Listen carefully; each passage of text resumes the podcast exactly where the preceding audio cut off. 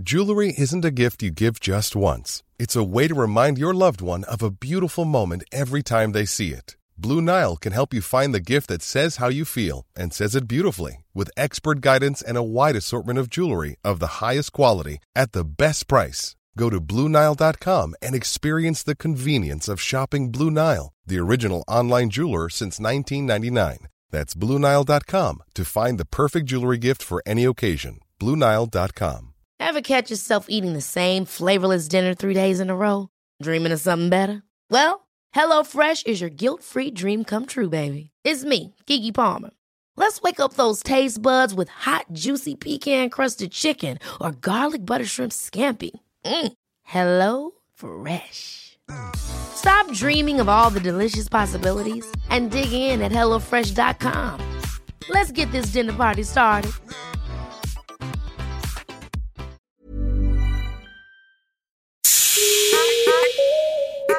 Welcome to the Dope Black Woman podcast, the podcast where we share stories of Black excellence as part of our safe digital sisterhood. I'm Leanne Levos.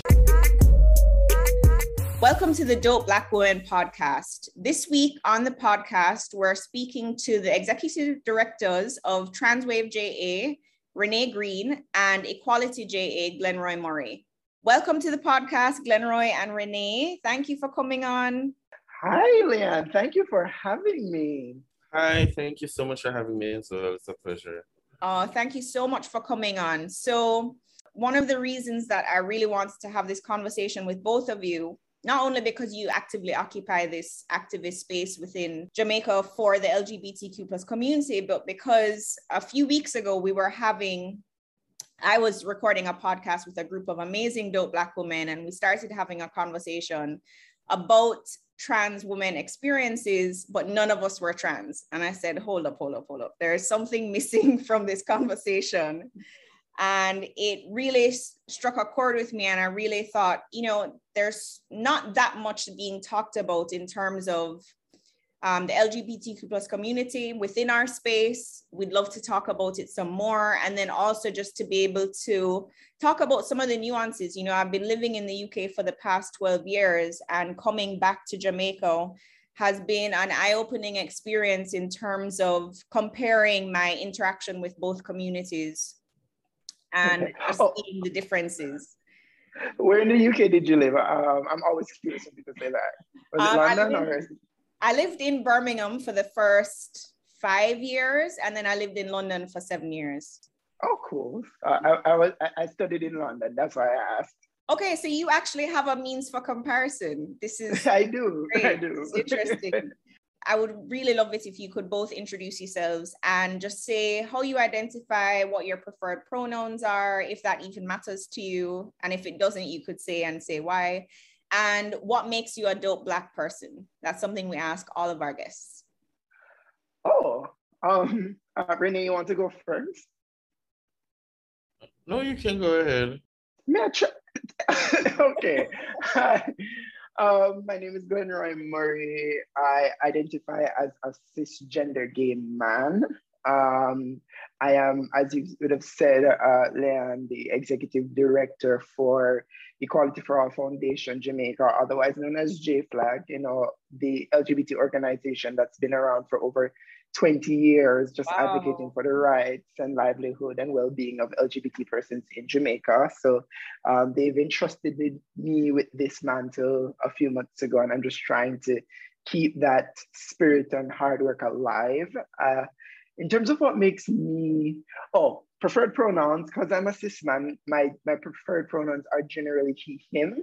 I say generally because I think within the community of um, gay men and queer men, there is a practice of playing around with gender. So um, Renee, who's also a very good friend of mine, um, we've known each other for over 10 years, she will refer to me as she, and it doesn't I know she, she's not speaking to my identity. It's just how we talk. Okay. Um, and so when my friends refer to me as she or her, sometimes it doesn't matter. But in terms of my identity, I definitely am a very effeminate gay man and proud. Um, and what makes me a dope black person? Um, wow. I, I just think um, and I'm just gonna, you know, reiterate what others have said to me. I think I am unapologetically myself, um, and that's something I've learned to be because of certain experiences I've had in the past. And I decided a long time ago that being myself has never hurt me. Um, and that's a mantra I live by. And so I'm myself through and through, no matter what. Different shades of myself, of course, but um, depending on the context, but always myself. And I think that's what makes me honestly dope, because I think that's what draws people to me and make people want to listen to what I have to say as an activist, as a person, as somebody who's also a host mother, um, and who gives back to the community in that way. Amazing. Thank you. Renee? Yeah, so hi everybody. Um, my name is Renee Green. My pronouns are she, her, they, them. Um, what makes me a dope black person? I don't know, honestly. Um, Girl. no, I, I don't. Maybe I think maybe my passion. Um, and I think you know maybe because I think also you know when I care about something, I care, and so I think that's one of the reasons I'm in this work um, and just the people who I meet as well, you know. Um, Glenroy, I think kind of underestimates in terms of, you, you know, our friendship. She said over 10 years, but really and truly, Glenroy is my sister, my friend. Um, and I mean it's in the in the non in the non-gendered way, as they of say, because I often understand um, who Glenroy is. Um, and I respect my friend and colleague um, as the money is, which is a really, you know, a really upright one, even though sometimes I want them to bend the rules a little, but they, you know, they're, they're the upright one in the family, and I love that about them. And so I think, you know, that makes me a dope black person, just so much I care about the issues and the people around me. Right.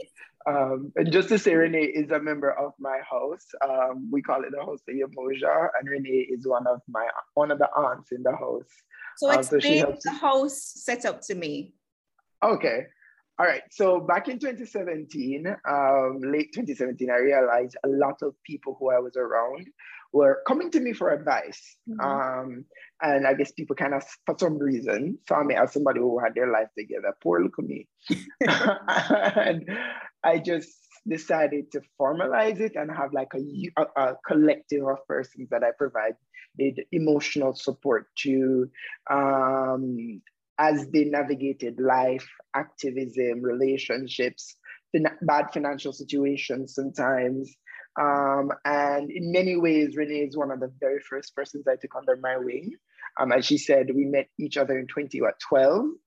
Um, so yeah, 2011, 2012, um, we, we met each other and um, she reminded me the other day that she had some friends that I didn't really like because I didn't like how they treated her and I barely knew her. And I said, apparently I said to her that I like you, I don't like your friends. Honestly, we like you like it. and I think we've been like, we've had our ups and downs, but we've really um, come a long way together. And I'm really proud of the woman that she has become both personally and professionally. Um, and so I, I, I lean on her a lot now in kind of our dual roles, both being like the heads of differing organizations within this movement that um, we both know can be both challenging and rewarding at the same time. Um, and so as an aunt in the house, she just helps me keep a watchful eye on what's happening with okay. the children, um, let me know when they're go- when they're going astray. Sometimes she has one-on-ones with them because sometimes um, I don't know if you know Pose. Have you ever watched Pose? Yeah, yeah, yeah. I definitely have. Okay, so great. similar. Yeah. So I'm so yeah, because the host is modeled after that, like the okay. New York ballroom scene. I mean, we there are a few members of the house who do Vogue. I'm not really a Voguer. You know, I give the I give the children looks, um, but I don't really Vogue. Um, and so I've been compared to Elektra um, okay. in Pose. I'm a, I'm, a bit of a tough love kind of mother, and, yeah. and Renee is the softer one of the two of us, even though she does have her mean streak sometimes. So yeah. okay, interesting. So would you say then that um, I mean, obviously you formed your own community within the space, just but just in general, as a wider kind of community in Jamaica, would you say that there's a consensus? Do you have disputes within your community?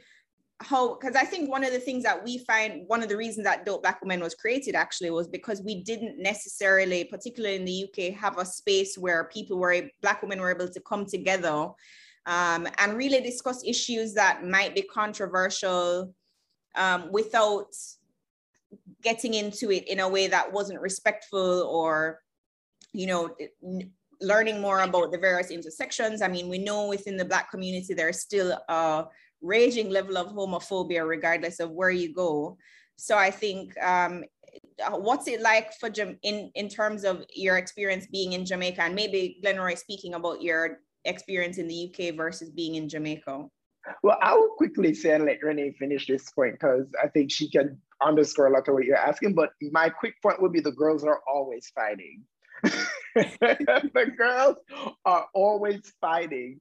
Um, and as you talk about like intercommunity challenges, I really feel like in the same way, a lot of work needs to happen just in Jamaica as far as educating around trans issues and transgender identity. I think that a lot of that work has to happen within the community because one of my pet peeves is the level of femmephobia and transphobia within the community of gay men, which is why I wear heels and capes and dress and, uh, sometimes, uh, you know, a dress, because I feel like people need to be challenged by this idea that being feminine is somewhat less than. But I'll let Renee finish up because I know she has strong opinions on this the interesting thing since I have come to Jamaica is that I've had conversations with my women gay friends who are, I guess, more masculine leaning. And they seem to almost turn their nose up at the idea of trans women, which I found crazy to me. And I think even within the context of on a global scale, when I think of people like Caitlyn Jenner, who you know is a trans woman but then also is against gay marriage. It, there just seems to be so much discord. So yeah renee i, I don't know if you want to. Uh, yeah thank you. I mean you know queer feminine spaces aren't so receptive to trans women. Mm. um and i mean i think it's closely linked to you know how a lot of feminists think um, and for some reason, they think trans women shouldn't be a part of those conversations or spaces because, uh, you know, for a lot of them, they think we have benefited too much from male privilege. Mm. Um, and so they don't, even though, you know, for a lot of trans women, our ex- very existence is, you know, marginalized, or the very definition of marginalization, um, they still don't think that's enough uh, because for them the marginalization doesn't start until we start affirming our identities. And so you know that's one of the things that is off-putting for them. You know sadly enough um i don't agree but you know i can understand um some of the perspectives. And i think what a lot of you know feminists out there don't understand is that trans trans women in particular we acknowledge the fact that we have benefited from male privilege, you know, at least at the early parts of our lives. Um, but then we we still do have the shared understanding um, that patriarchy um, and you know just this entire notion of madness is damaging. Um, and it, it's hurtful and we are also oppressed. Um, and so you would think on that basis you know we'd be able to come together um, and it's not just queer women. All you know, we have the same issues with queer men as well. Um, so it's almost as if we we there's even though the communities, all the communities, you know, have the shared experience of of discrimination and all of that. For some reason, the mere fact that we're different is still a divide within the communities themselves. Mm. So it's, it's almost as if we don't necessarily belong anywhere um, and there's there really is a lot of infighting. I, I would, you know, I guess. Um, I keep saying I guess I, there really is a lot of infighting. Um, and so like for queer men, they don't they don't like trans women because they our existence puts them at a risk or threatens them, almost as if you know what they're saying is that trans women in particular um, is kind of disrupting that status quo and putting them even further at risk of facing certain forms of discrimination, which is just nonsense. Um, and so they hurl all that hatred and frustration on us as well. You know, women are facing these various forms of oppression. Women already, you know, face so much um, in terms of men treating them as if they're possessions, um, taking away their abilities to have autonomy over their own bodies, you know, and of course here you have trans women as well who are facing some of these varying various issues. Why shouldn't we all just come together to, you, you know, combat the patriarchy and to work mm-hmm. together? It's it's interesting because Glenroy, you were saying that some people uh, think that you identify as a woman. And and also I think it's important to understand that as queer people, I mean, we find out that we're queer at varying stages of our lives. And, and, and what that means is that we even as we journey in the different levels of our queerness or our identities, we're still being fed certain socio-cultural norms and values. We're being taught different forms of colorism and racism and, and, and ideals and biases. And so you being queer does not mean that you don't have, you weren't force fed all the biases um, that this this cis yeah. cisgender heterosexual people around you, you that you legit grew up with were force fed as well. Um, you internalize all of that, and by the time you fully recognize your identity, um, you have all of this work to undo. Um, you know, internal struggles that happen. I can I will say that most of the time, when I face any form of transphobia, usually comes from either a queer woman or a queer man, and it's really it's sad. Uh, yeah, like in, in, most of the time when I'm around like cis het people, um, it's usually they don't understand and so they want to know.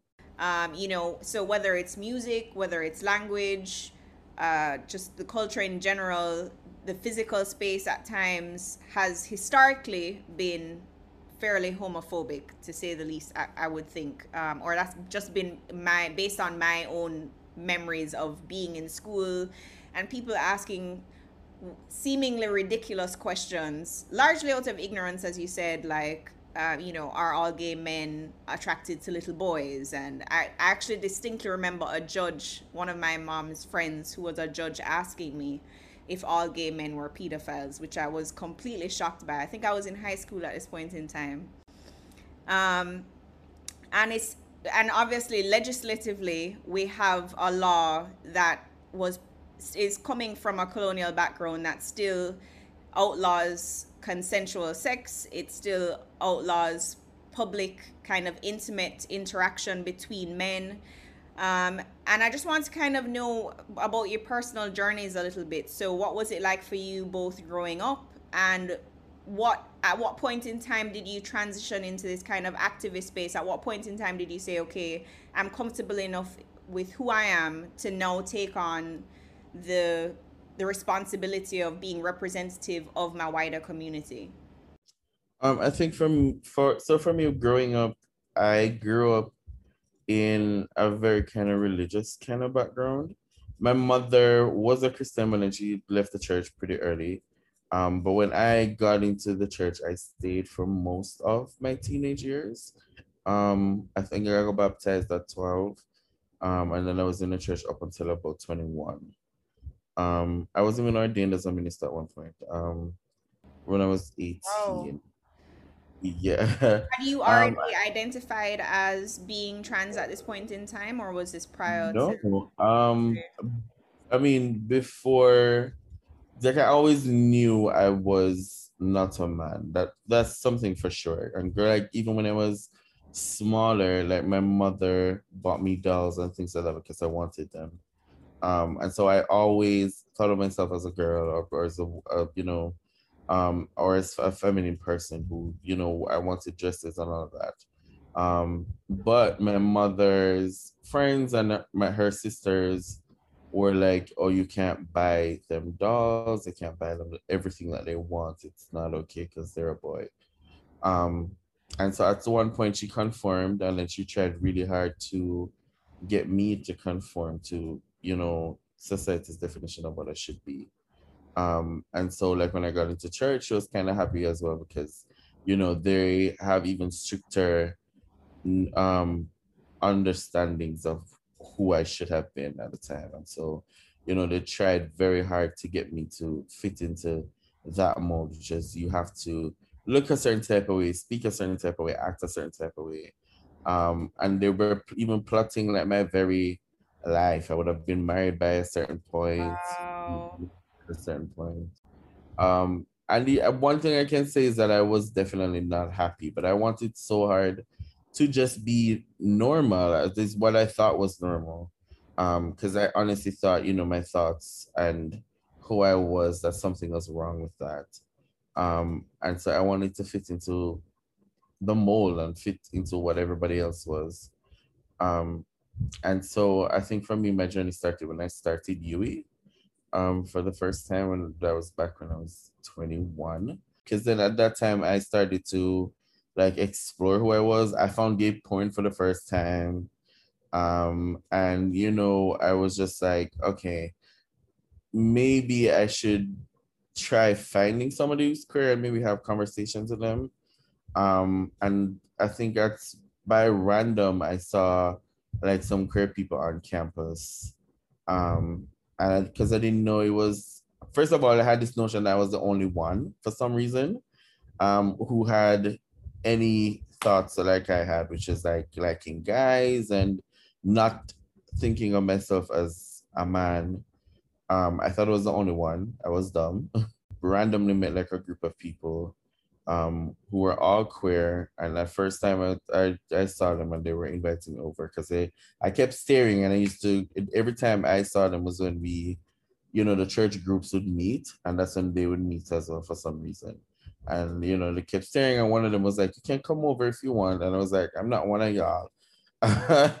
um, and so I don't know, eventually I did go over and I started to have conversations and to hang out and eventually I met like my first boyfriend at the time, and you know, I just got, I got to understand who I was, or at least who, you know, at least a version of myself that I was finally getting into. Um, I think my first introduction to like advocacy space was again back in 2012. Um, and I think it was when at the time Dane Lewis was still the head of JFLAG and um, and they had a debate on campus, secularists versus Christians.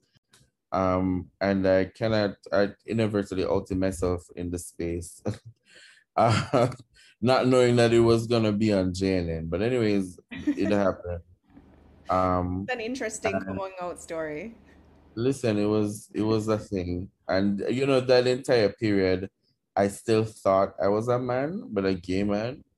Um, I think at, by the ending of that semester, I had met like two trans people at the time. Um, um, and by 2014, she she found out that's my mother because she saw she saw the video.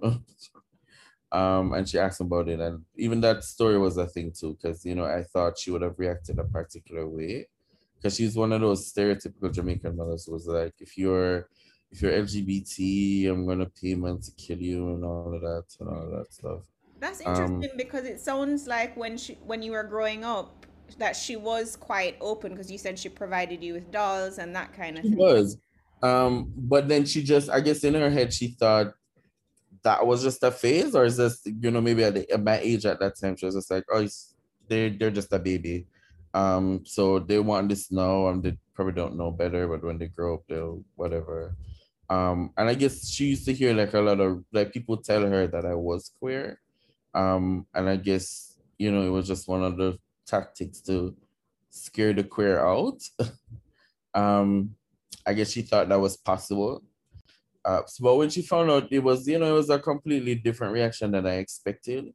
Um, because you know, I thought she would disown and she would, you know, want to get rid of, but it was it was the opposite. She was the only the only thing that was apparent was that she really was kind of worried for my safety. The reaction she gave me was so nonchalant and it's almost well, she did say she she figured. She was like, Oh, I figured you were trans. Um, and there weren't a lot of people who were trans who were like doing the work that I could see. And outside of my two friends who I was living with at the time, um, I didn't know any other trans person. And in fact, I didn't even know I was trans until I started living with them, right? You know, because I didn't know who a trans person was or what trans meant. I was um, going to say, for the sake of the, our audience who may or may not know, can you just literally say what or how we define transgender? Oh, right. So, like a trans person is um, someone whose gender identity is different from the sex that they were assigned at birth. So, I was assigned male at birth, but I don't identify as a man. I identify as a woman, and so I'm a trans person. I'm a trans woman. Thank um, you um, and then through a program that We Change had, um, Transwave has started as like some a blog, and they had like support groups, and we used to attend, and so that's where it actually all started for me. Um, but Glenroy, please share your your journey and your story with us as well. Um, well, so for me, um, my family was never particularly relig- religious. And I say this primarily because I feel like it, it, it had an impact. So um, I was taught from a very young age to kind of um, walk to the beat of my own drum and not care what others thought. Um, um, and I was raised by primarily a single mother for a, for a majority of my life. And I think that definitely impacted in terms of how I was able to resist um, people teasing me for different reasons. It didn't have to be my perceived queerness, but I was always different, whether it was I was the, the nerdy boy that went to the school or I was the, the, the, the person who looked really small going to high school and everybody stopped and like, you can't be going to high school because you look like you're seven. And I think I learned from very early on that there was nothing wrong with that. Um, and I had a very close relationship with my mother. I think in my teen years, um, like 14, 15, 16, and I think she started to realize um, that or have an idea that I was queer. I think our relationship, not I think, our relationship became a bit more tense and so on. Um, and she never had the nicest things to say um, because I think she was very concerned about what others would say about me, what others would say about her, and stuff like that. Um, and so that definitely changed the dynamics of our relationship until, you know, she finally got proof that I was, you know, gay um, when I was 17. Um, that bring Manariad, Cliff Notes version. I was going to say, you said she got proof. That sound like a story, but share as much or as little as you want. To. I mean, I said this before. My boyfriend at the time, who was my age, um, so I'm a big man um, um, was visiting me, was making calls at the okay, house, okay. and she found out. Um, and long story short, I was almost put out. Um, and I had to promise that I was going to try to change. The year that followed uh, was a very difficult and isolating time for me. And I remember constantly saying to myself two things this too shall pass. And one, you know, biblical, though that may be, um, but also that if I can deal with mommy saying very hurtful things to me and deal with this um, rough patch that there was nothing no one could say to me that would ever hurt me. Um, we got over that rough patch, and I feel like because you know it was around the same time that I think as Renee speak up, speaks about Javed Jaghai, and I and I and I remember one Pride in Action meeting Javed had come, and I and I was just so inspired by him. Mm. Um, and my friends would say to me, listen to me, we, we know you, we know you're very opinionated, we know you love talk up, but you have to, you have to be very mindful of what going in your life and whatever. I'm not nothing right now. I'm not to do nothing right now. Um, but I feel like I was always drawn to advocacy in one way, shape, or form. And I think I had developed over my over the years a kind of mental fortitude for it because of the negative experiences I had. And so right. through just a series of um, lucky interactions, um, asking, you know, one of my lecturers at the time, Tracy Robinson, about a case that she was working on, which was the the case in Guyana challenging the cross-dressing laws. So my foray into LGBT advocacies was around trans issues, um, incidentally, um, and working with her on that case. And I was connected to JFLAG after that because they were looking for somebody at JFLAG in June, and I've been there, you know, ever since. And um, I think it kind of forced my mom, who by then had come around in okay. her own way. Yeah, she had by then come around in her own way because I remember my birthday in 2016, she made a really nice gesture.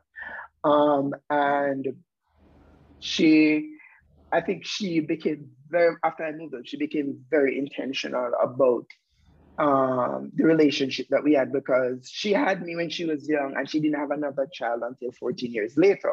And so we had a, a very special bond.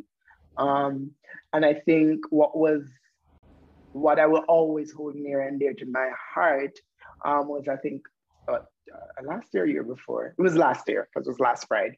Um, I was, it was, my birthday is, is right before Pride, which usually means I don't really have no big birthday, no, but uh, work. Busy working, yeah. yeah, um, and I was roped into doing a performance for the for what was it, the talent show, something like that. Yeah. So me and my kids said, all right, we're gonna do we're gonna do this deal. We're going to do a, a little lip sync dance number. Um, and I was in Elektra mode, whipping them into shape. We only had three days to get it right, and I'm not gonna embarrass me. um, and but for my birthday though, my mother, my godmother, who is incidentally queer, and her best friend, um, and my aunt came here and they were making lasagna for me because even though I'm lactose intolerant, I love lasagna. Um, same, same. and um, I, I, had asked only my godmother to come and watch me, us go through the routine. Right. Uh, um, and mom, my mom still came around and watched it, Aww. and it was such a beautiful, like 180 moment for me because I remember being young and having to, like, I always loved dancing, right? And having to hide the music videos that I would dance in my room because I didn't want her to see it because if she saw it, it would have been a problem. Yeah. And then for years later, for her to not just watch, but to also say, "Oh, you're good," just that's testament for me to to kind of realize that honestly, even though, and I say this to my kids, that even though sometimes things get difficult um, and rough with our family members, um, we go on these journeys because we have to. Um, and so, unfair as it is and unfortunate as it is, sometimes we have to take our family members along journey, journeys with us um, because they need to do the unlearning and they have more years to unlearn than us. Than us. And I think that's the sometimes the burden of being queer and, some, and even more so the burden of being the activist that is queer that you have to learn a special level of patience and understanding um, because um, you're trying to get people from point A to point B. Through doing this job, I know I've seen people go, go through journeys, whether it is you're in the community and you become uh, a, a better understanding of trans issues or you come into your own as a queer person or and so i think that's what i'm i guess called to do be that kind of voice for people to kind of let them know that it's very possible. Um and i think and the final thing i will will say on this is because i remember Javed saying something um an unpopular opinion at the time about the importance of um, not only talking about the negative things that happen um, within the Jamaican context. Um, and at first, I was a bit bothered by it. I was one of them that saying, "Yeah, but homophobia, we have to talk about it. You know, we let's we, we can't not we can't pretend it doesn't exist." But then I remember he made a Facebook post saying that people in the community need hope. People need to know um, that it gets better because uh, if they don't have that, they will run away. We won't have a community because I do it, whether it is being Fortis Queen to let everybody at KC know that gay people went there too, or, or the other little things that I do. Um, I feel like I do give little feminine gay boys um, and also our trans sisters because trans advocacy is something that's very important to me and always has been.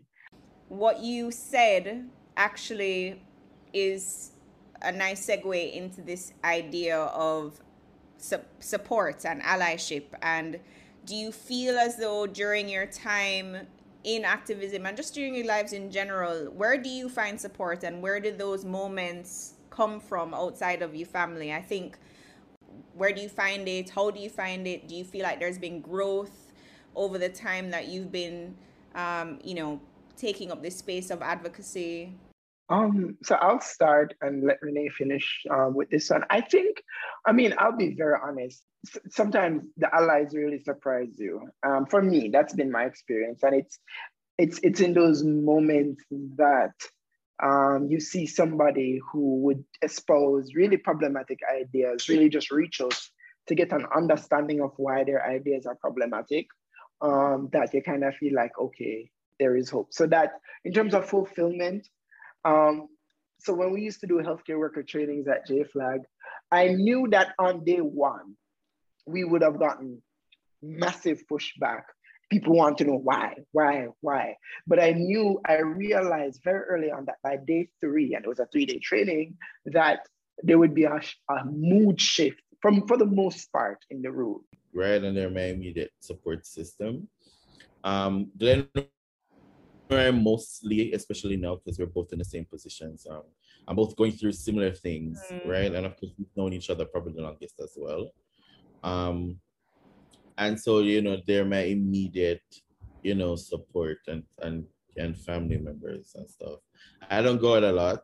I'm very much a homebody. Um, and I can be very introverted when I'm ready. And so, you know, they are if I'm having challenges or issues, they're the persons I turn to.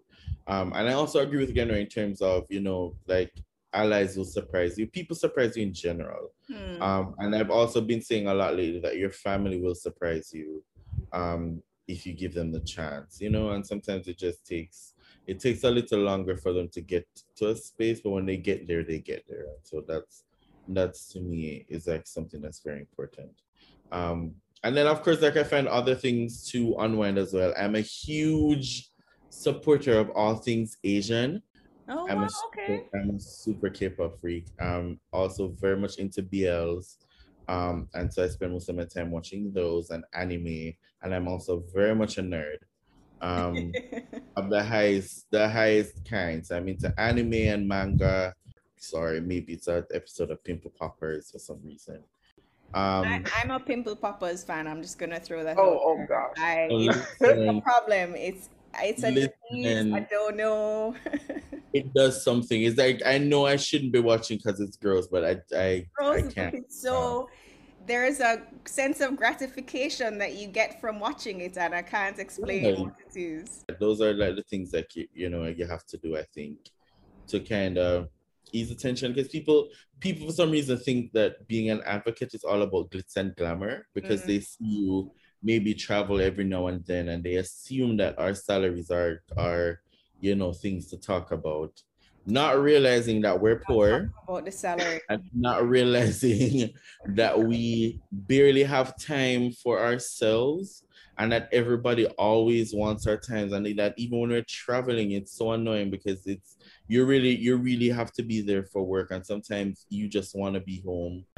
We are still a part of the community and therefore still very much face all the forms of discrimination and all the things that happen um you know to everybody else. And it's just that we we can't react in the same ways because mm. of the work that we're doing. We have to because be of the position open well Renee knows this um but there was this one day in particular that she and I, because um, she, she started driving recently and she's been, we, we incidentally live really close to each other.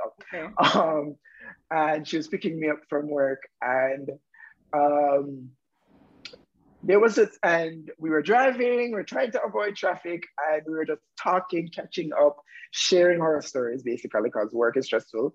And literally the car just broke down.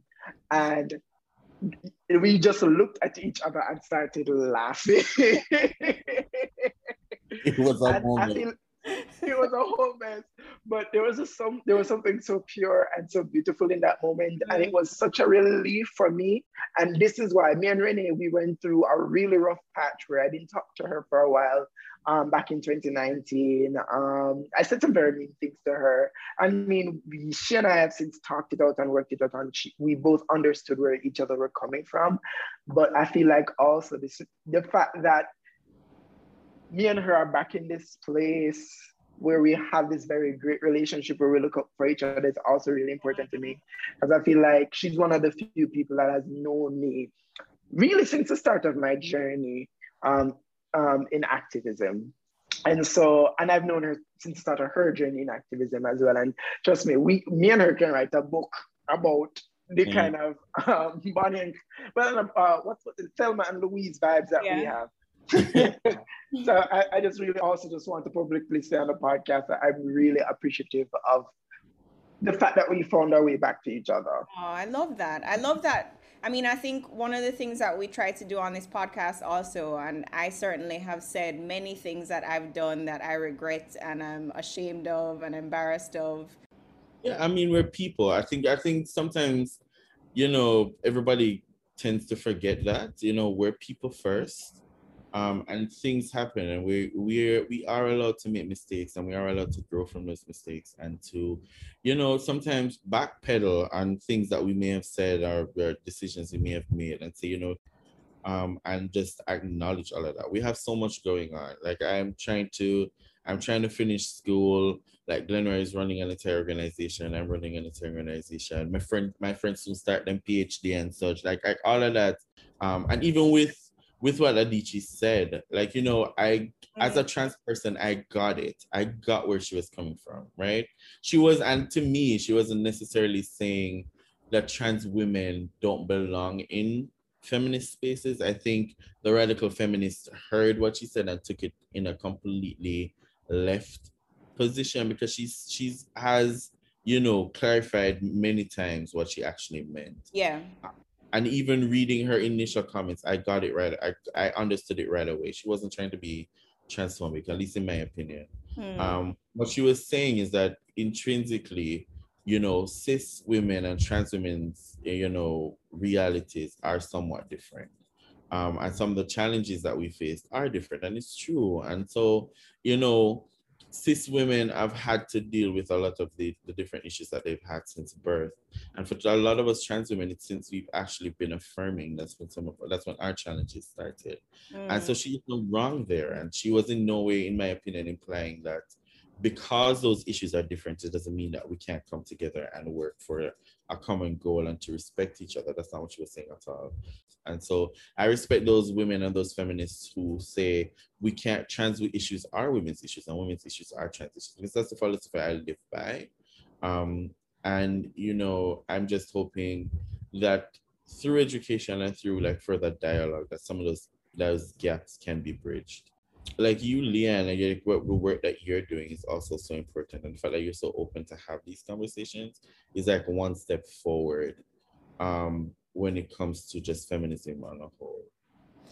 Yeah, I mean, I think I know that we um, don't always get it right, but I think that's part of, for me, allyship is is acknowledging when you're wrong.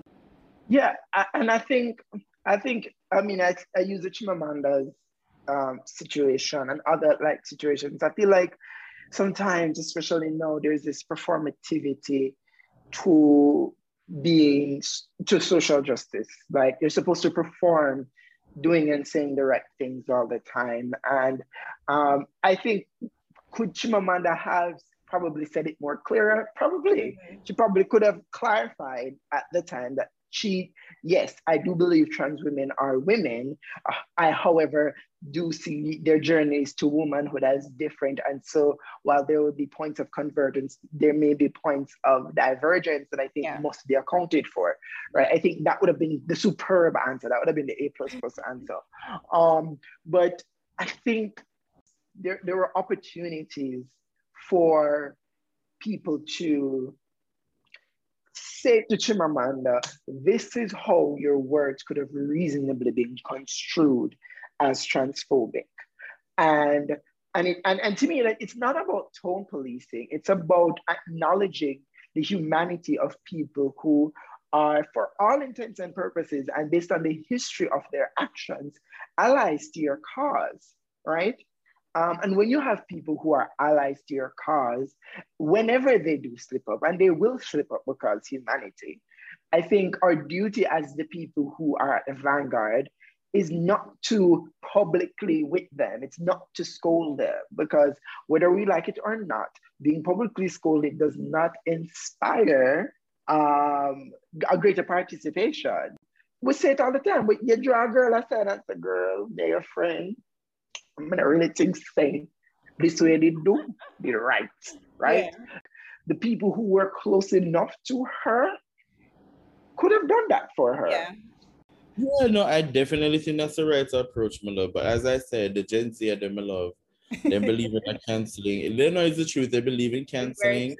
And we said a generation, I don't know what's happening at all. But you know, if we if we want to have lasting change, the approach can't be let's burn everybody who has a dissenting view right? And not everything is transphobia, and not everything is anti-black, especially for people who are involved in like social justice and advocacy. Um, you have to learn that the approach isn't block, bury, and burn. It, it's sometimes, you know, talking to and teaching and, and helping to reach a level of understanding and learning. You know, there are times and places places for everything. You know, there's a time where you do have to block roads and light places on fire. And then there are times where you have to sit behind closed doors and have very long conversations. But yeah, there are there are distinctions to be made between people who have a consistent history of fucking up and uh and a consistent history with a one mistake somewhere in there, which I think Chimamanda probably falls into that group. Um, so I kind of want to ask a, a wrap up question, which is it, within the space of being activists and advocates for your community, do you see growth taking place in Jamaica? And what would you hope to see kind of within the next five years or during your tenure as executive directors of Transwave JA and then also of Equality JA as well? Oh, for sure. I, um, I definitely have seen changes and improvements. Um, I always tell people that the Jamaica that I grew up in is not the Jamaica that the generation after me is growing up in. Um, there are a lot of changes. I think one, there's a lot more discussions that's happening, and a lot of the discussion is more so um, in favor of queer and LGBT people. Um, mind you, we still have so much more that we need to do, and there's still so much more dialogue and discussion that needs to happen. But I think that the tolerance level has gone up, even though it's really respect and you know, um, it's not tolerance that we want. We actually want respect and uh, you know, an ownership of issues and people. Um, but you know, at least it's a start, I think, and I think a lot of the visibility work that we do and a lot of you know, just the behind the scenes things that we do have kind of helped to shift the narrative a bit about queer and LGBT people? But uh, I, I definitely see growth. I, I mean, I think Renee hit the nail on the head when she said the, the Jamaica we grew up in. I think about some of the the signposts that I grew up hearing and seeing, whether it was in the music, whether it was in the common narratives. And that's not to say it's completely eradicated. Homophobia is alive and well in Jamaica, as it is alive and well in many other places. Um, but I do feel like the conversation, more so for, for LGB members of the community, is along the path of they know we exist. It's about how our space is changing to be, met, be better, uh, more inclusive of those persons. I do feel like we're finally having a trans conversation in a sustained way. And a lot of that has to do with the work that Transwave and other entities has done over the years. Um, and I'm looking forward to see where it goes because I know that's going to be very challenging because of our kind of steadfast attitude towards gender but um, very hopeful for what will come next because we're we're continually expanding the focus and we're continually in, being engaging a wider set of audiences. I'm not sure if we'll get the kinds of legal and policy changes we want within the next five years, but maybe the next 10. That is my hope. Um, but I definitely feel like um, one of the good things I like, I tend to like about Jamaica is we have a, and this is from my like legal lens now. Once we make a positive legal step, we tend to stick to it, right? We're not necessarily a context where we make big legal swings forward and big legal swings back. True. We hold we hold on to our legal steps, and, I'm, and what I'm what I choose to believe is happening is that we're setting the context for the big legal swings that will come. Thank you so much, both of you, for participating in this conversation. Honestly, this is one of my favorite conversations that I've had since I've moved back to Jamaica. I, I think I've learned a lot. It's just been so insightful hearing both of you speak about your perspectives and the work that you're doing in in both of your organizations and you know as an ally or a, a persistent effort to be an ally um, if there is anything that dope black women can do to raise visibility and awareness beyond this conversation we are committed to doing that um, and within my professional capacity as an advocate in general. So, um, thank you both. And where can everybody find you? So, personal, professional, plug your socials. Is there anything interesting that's coming up that people should be aware of, both in Jamaica and across the diaspora? Well, um, first up, I have a GoFundMe um, to support my transitioning. So um, if y'all can support and share it, that would be great. You can find it on in the link um, on my bios across my social media platforms. For Instagram, it's Renee underscore green one. Um, for uh, Twitter, it's really at Renee Alexandri.